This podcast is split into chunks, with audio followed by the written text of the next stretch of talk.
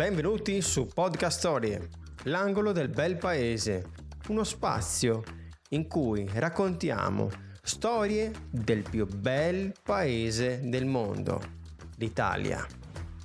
Oggi parleremo di una delle tradizioni più amate della Pasqua, le uova di cioccolato.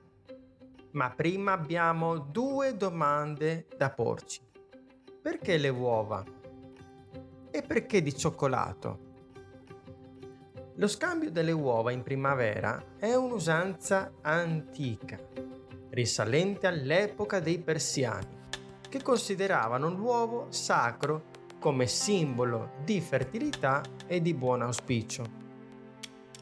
Greci e romani scambiavano anche loro uova dipinte di rosso in primavera. Con l'avvento del cristianesimo, l'uovo poi è diventato un simbolo di rinascita, associato alla Pasqua. Fu in Francia che si iniziarono a commissionare uova pregiate, realizzate in oro e argento e abbellite da pietre preziose. Fu proprio il re a commissionare al cioccolatiere francese David Chalou le prime uova di cioccolato da regalare. Questo artista pasticcere trovò effettivamente un modo per lavorare il cacao e trasformarlo in una pasta manipolabile. Inventò così lo stampo a forma di uovo per creare così le prime uova di cioccolato pasquali.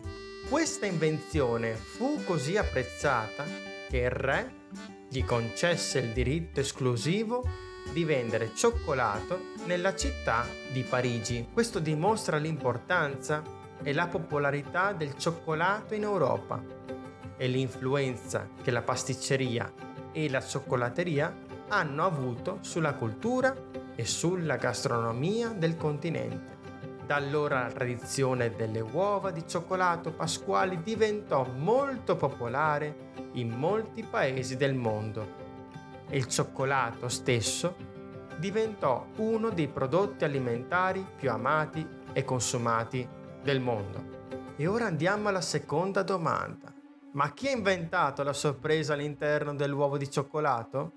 L'idea si deve alla corte degli zar di Russia, che si concentrava sullo scambio di uova e gioiello e gioiello-uova. Lo zar Alessandro III commissionò il celebre orafo Peter Karl Farberger, una cosa del genere, per realizzare un prezioso uovo da regalare alla zarina Maria Fedorovna per Pasqua.